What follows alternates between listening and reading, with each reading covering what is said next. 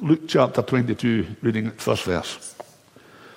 Now, the festival of unleavened bread called the Passover was approaching, and the chief priests and the teachers of the law were looking for some way to get rid of Jesus, for they were afraid of the people. Then Satan entered Judas, called Iscariot, one of the twelve.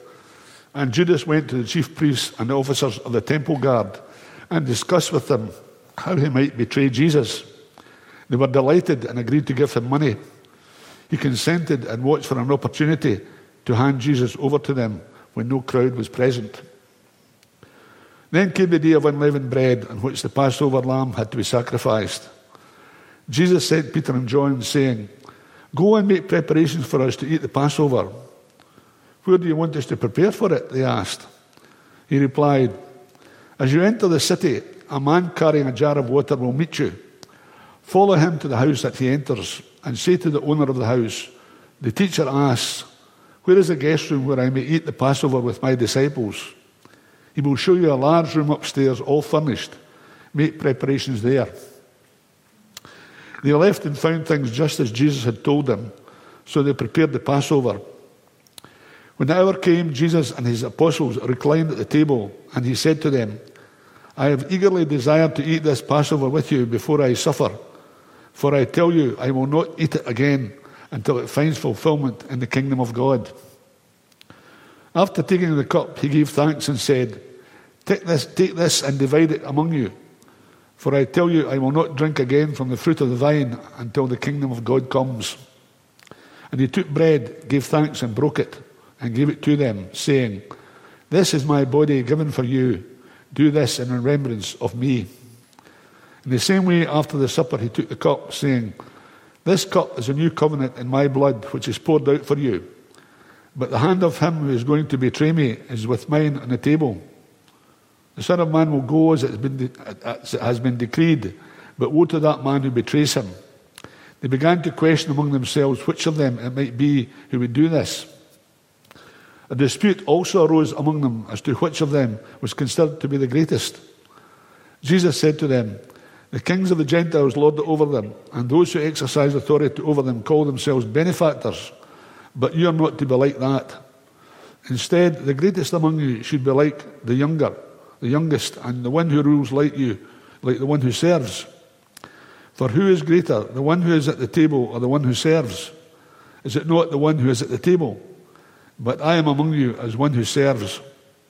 You are those who have stood by me in my trials, and I confer on you a kingdom, just as my Father conferred one on me, so that you may eat and drink at my table in my kingdom, and sit on thrones judging the twelve tribes of Israel. Simon, Simon, Satan has asked to sift all of you as wheat. But I have prayed for you, Simon, that your faith may not fail. And when you have turned back, strengthen your brothers. But he replied, Lord, I am ready to go with you to prison and to death. Jesus answered, I tell you, Peter, before the rooster crows today, you will deny three times that you know me. Then Jesus asked them, When I sent you without purse, bag, or sandals, did you lack anything? Nothing, they answered. He said to them, But now if you have a purse, take it, and also a bag. And if you don't have a sword, sell your cloak and buy one. It is written, and he was numbered with the transgressors. And they tell you that this must be fulfilled in me. Yes, what is written about me is reaching its fulfillment. The disciples said, See, Lord, here are two swords. That's enough, he replied. Amen.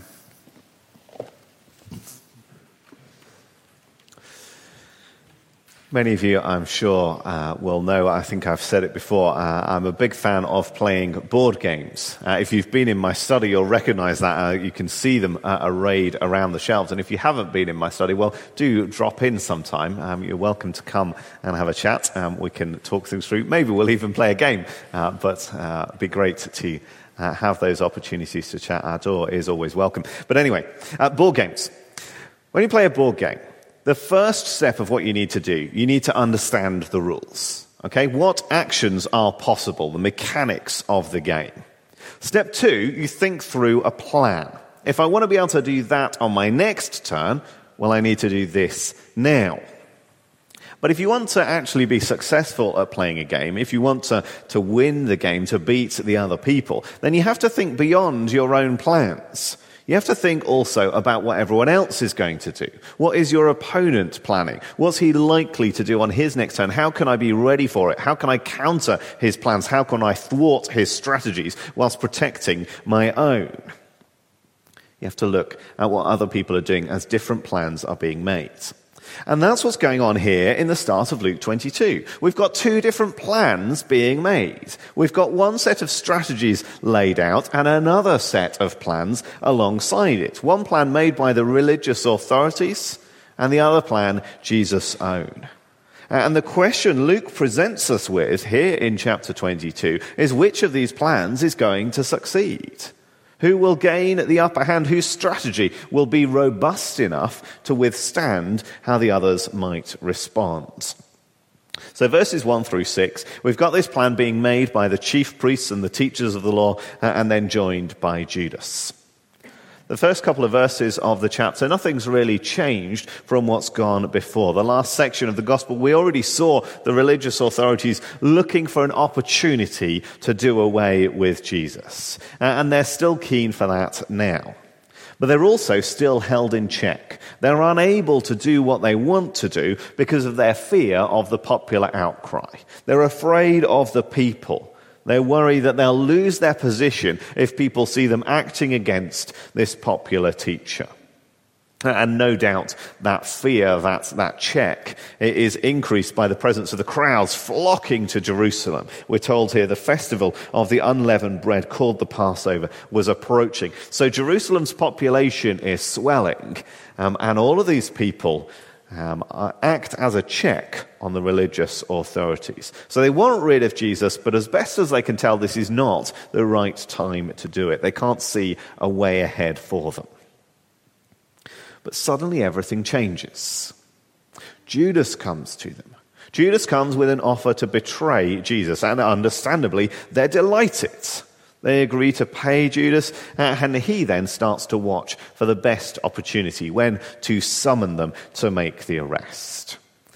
Now, they know the crowds are still going to find out sooner or later, but, but the reaction of those crowds is going to be far less acute when they hear about it as, as something that has already been done than if they watch um, the, the temple authorities you know, handcuffing Jesus and leading him away.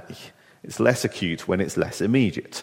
So their plan is now in place. With a man on the inside, they can be sure the opportunity is soon going to come. And indeed, it will.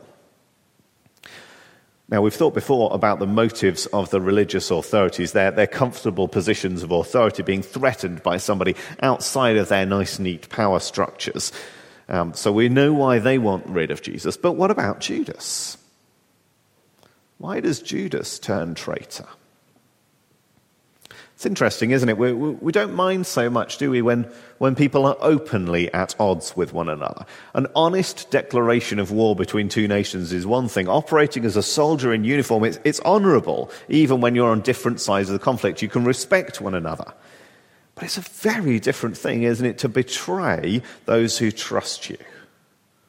Julius Caesar, he's not terribly surprised by the general conspiracy against him, but the inclusion of the one he counted as a friend is very troubling to him. Think about the members of the Rebel Alliance fleeing to Cloud City only to find that Lando Calrissian has sold them out. They've been betrayed by the friend that they trusted. And these famous betrayals, whether real or imagined, they are as nothing compared to the betrayal that we find here in Luke 22. Judas is one of the inner circle. Judas has been with Jesus for years. He's listened to Jesus' teaching. He's seen these miraculous healings. He's seen Jesus' love and care and compassion. And he betrays him. For what? For money. 30 pieces of silver, Matthew tells us. Enough to be significant? Not really that much money. Estimates vary, but the largest I found, roughly equivalent to $3,000. It's not a lot of money to betray a friend, is it? Little wonder that Paul calls the love of money the root of all evil. Avarice, greed. These are some of the, the most effective weapons that Satan uses to corrupt those uh, who profess faith. The love of money is the root of all evil. Think about Elisha's servant Gehazi, led astray by his desire for money, Ananias and Sapphira, lying to the Holy Spirit. J.C. Ryle says, Of all proofs, there is none so melancholy as the one before us. For money, a chosen apostle sold the best and most loving of masters. For money, Judas Iscariot betrayed Christ. Money's such an alluring master, isn't it? Money can, can master those who have lots of it, and it can master those who have very little. We can be consumed by our love of it as we hold on to what we have, or consumed by it as we bemoan what we lack. And we might say to ourselves, well, we would never go to such lengths as this. Of course we wouldn't. But even without these kinds of extremes, there's much harm that is done to ourselves and done to others when we're captivated by such a love. We'd do well, wouldn't we, to examine ourselves, to pray the words of Psalm 139 Search me, God, and know my heart. Show me the truth of what is within me. Test me. Know my anxious thoughts. Friends, if, if Judas, who'd been journeying with Jesus for years, Judas, who gave every appearance of being a committed disciple, if Judas was drawn astray by money, then we should be humble enough to take care lest we too fall.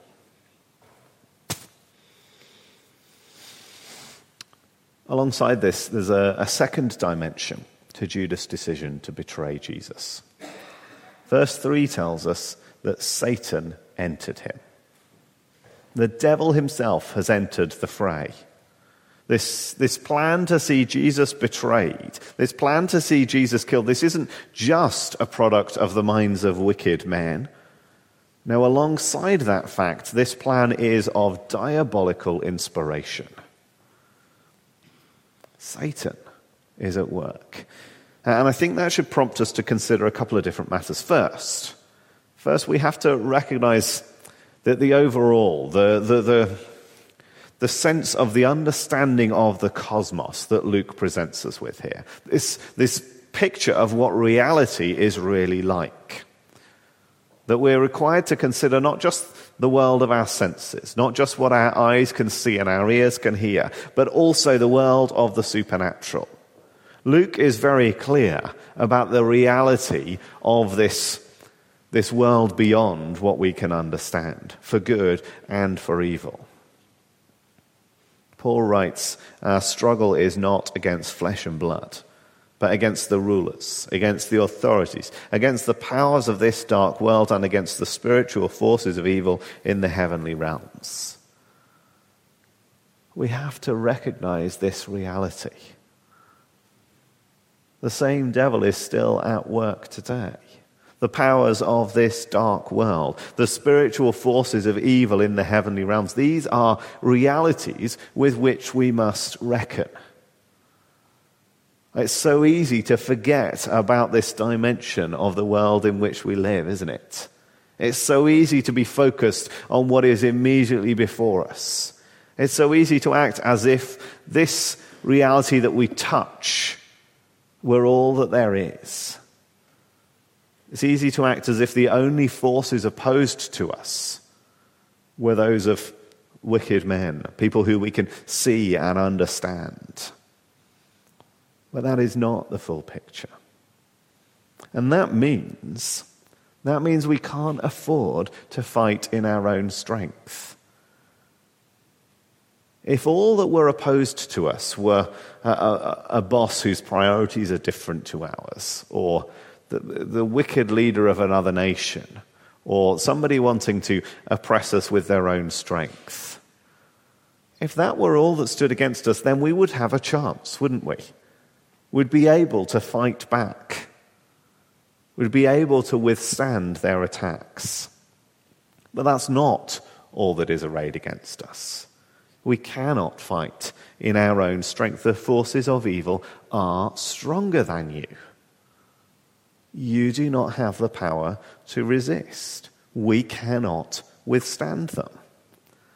And therefore, we must, our only hope is to depend on the strength of the one who is not just a little bit stronger than the powers of evil, but the one who is infinitely stronger than all of the forces of evil combined. When we recognize that that is where our battle is, then we know we need that strength at work within us.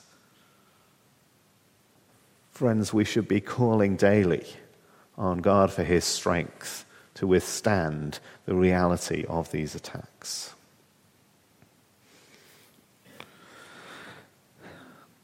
There's another aspect to consider of the fact that Satan's at work.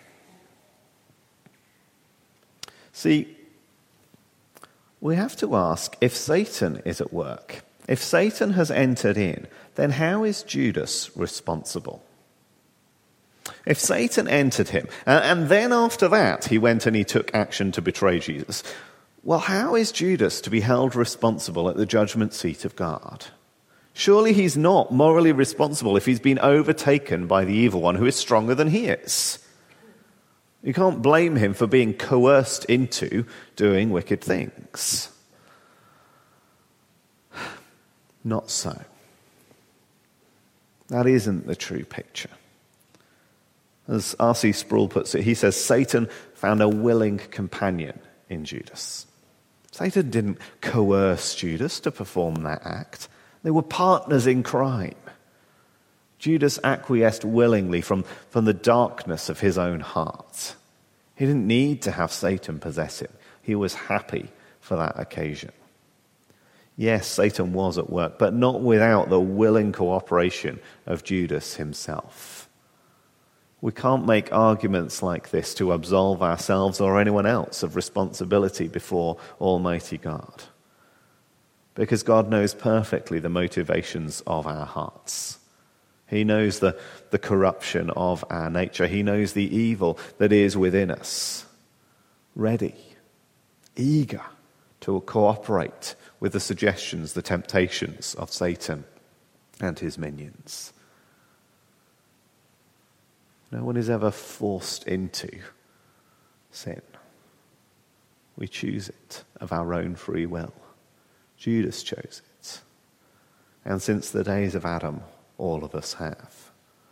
God sees, God knows. We cannot absolve ourselves in such a way. We need a better absolution. So Judas is making his plans. But verse 7 and following introduces us to another set of plans, this time plans made by Jesus himself.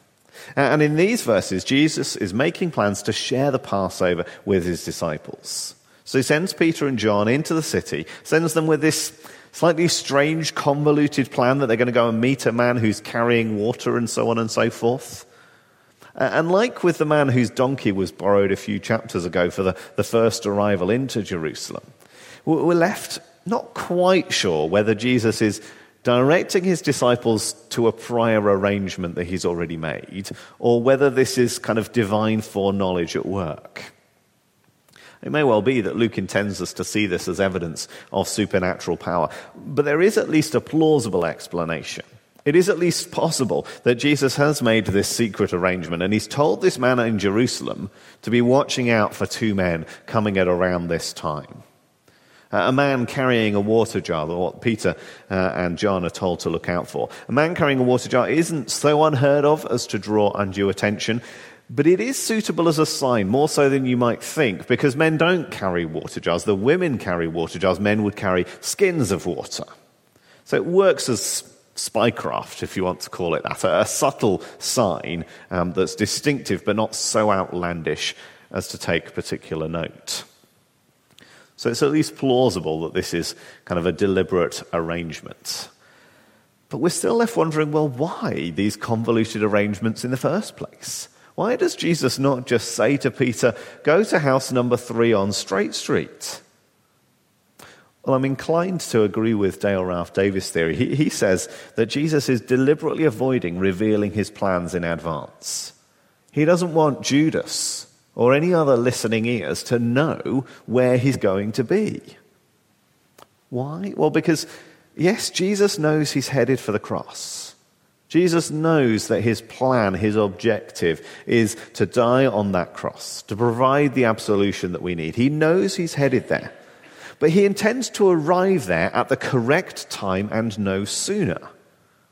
He wants there to be this time with his disciples in the upper room. He wants the time to pray. The last thing he needs is the temple guards bursting through the door late this evening to arrest him. There aren't going to be protective guards at that point. It's an entirely possible time that they could arrive. If they know where he is, they could easily come and arrest him at that point. So he's avoiding that eventuality. Uh, we can't be sure that's the reasoning, but it certainly fits with the fact that Luke is clearly presenting everything in these chapters as proceeding according to plan. Everything happens exactly the way Jesus wants it to happen. Everything happens the way Father, Son, and Holy Spirit decided before the dawn of time it would happen. Remember, back in chapter 9 of his gospel, Luke recounts Jesus saying, uh, The Son of Man must suffer many things and be rejected by the elders, the chief priests, and the teachers of the law, and he must be killed and on the third day be raised to life.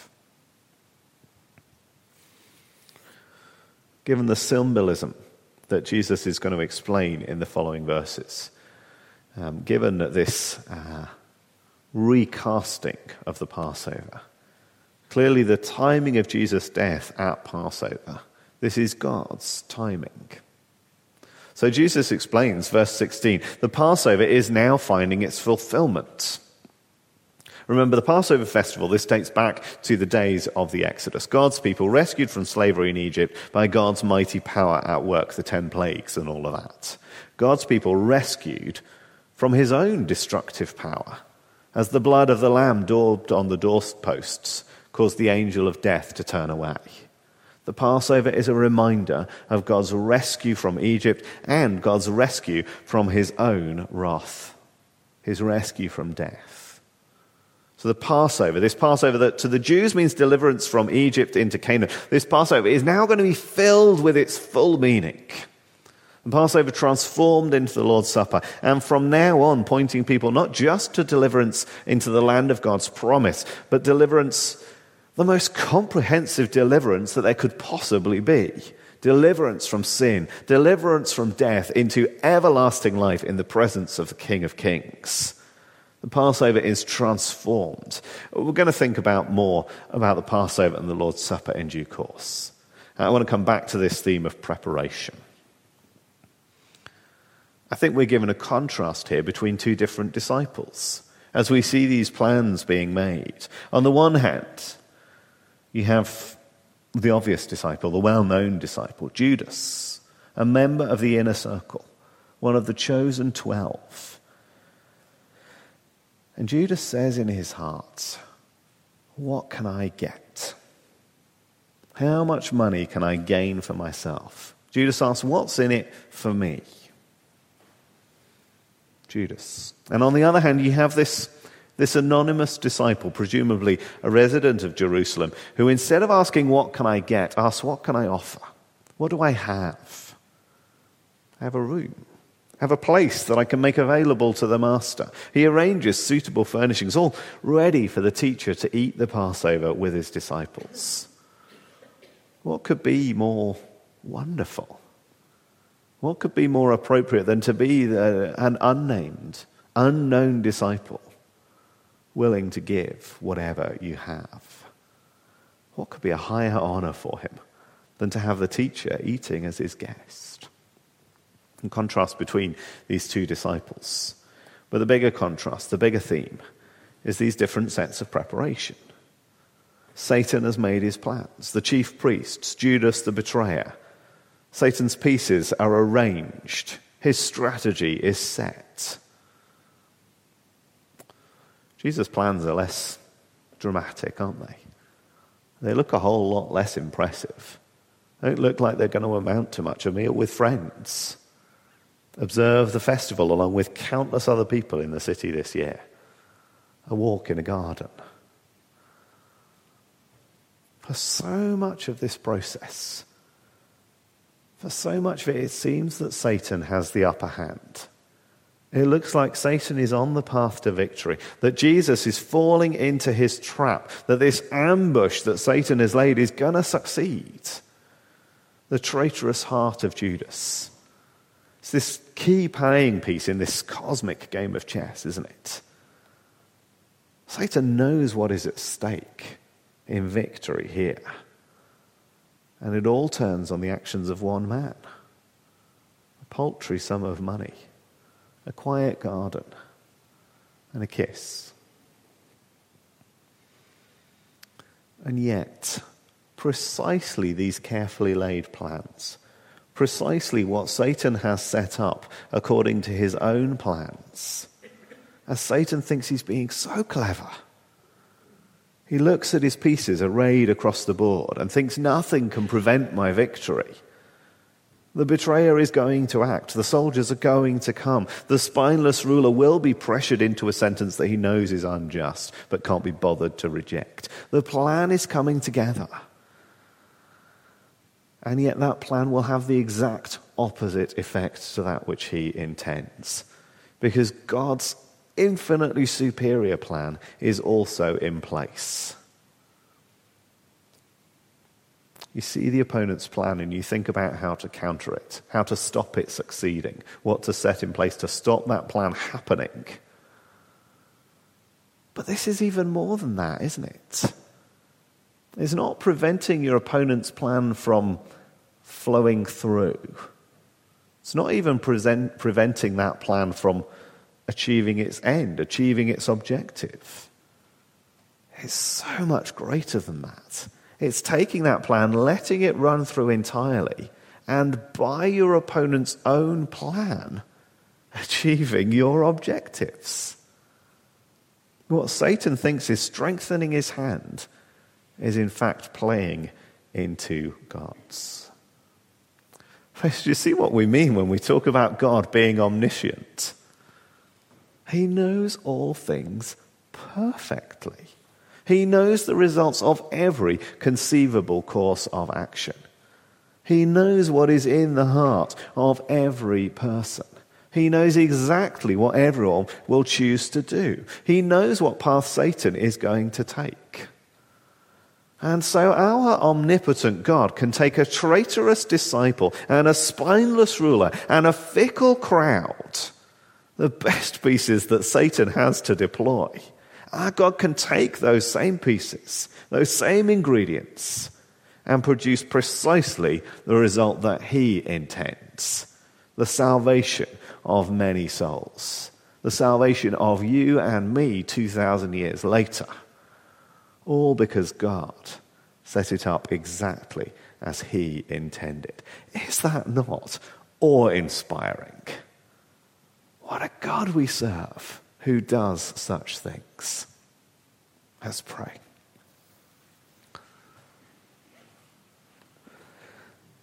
Lord God, we rejoice that you always achieve exactly that which you intend, that nothing can hinder you from achieving your plans, from accomplishing your objectives. Nothing can hinder you from saving, whether by many or by few.